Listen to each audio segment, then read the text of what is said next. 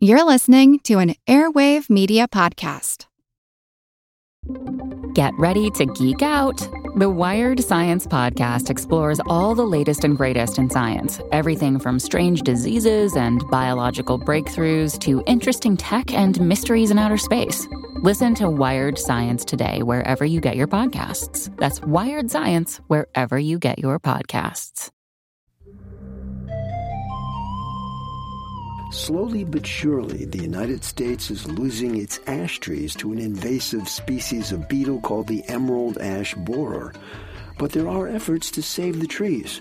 I'm Jim Metzner, and this is the pulse of the planet. I'm involved in some efforts to try and identify resistant ash genotypes and hopefully eventually breed these, but that's something a long way down the road. Biologist Jonathan Rosenthal is with the Ecological Research Institute in Kingston, New York. There have been efforts to identify natural enemies of the emerald ash borer.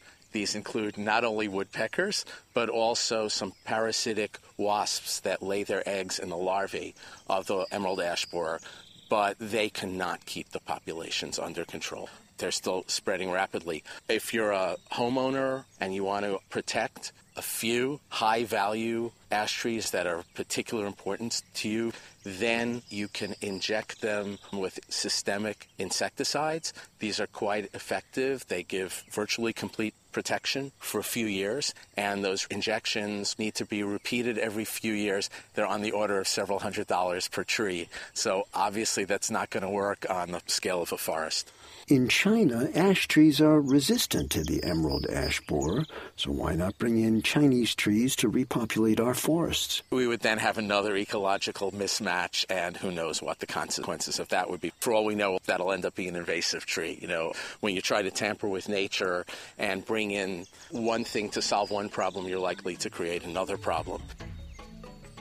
Pulse of the Planet is made possible in part by Virginia Tech inventing the future through a hands on approach to education and research. I'm Jim Metzner.